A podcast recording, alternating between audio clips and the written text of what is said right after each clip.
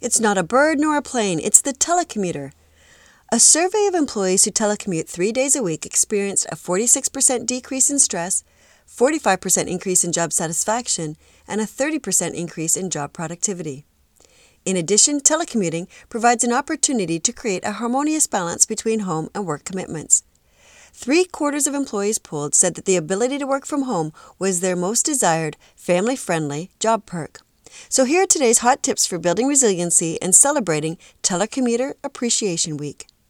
For some, telecommuting may be a viable option that allows for an increase in productivity and more sense of control over when tasks get completed.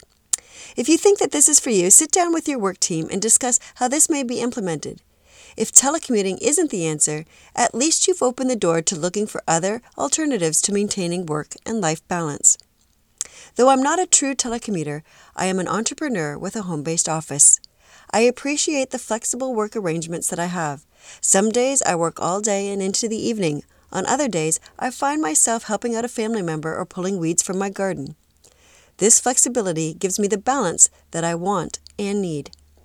Want to find more strategies for coping with stress? Check out my website at worksmartlivesmart.com.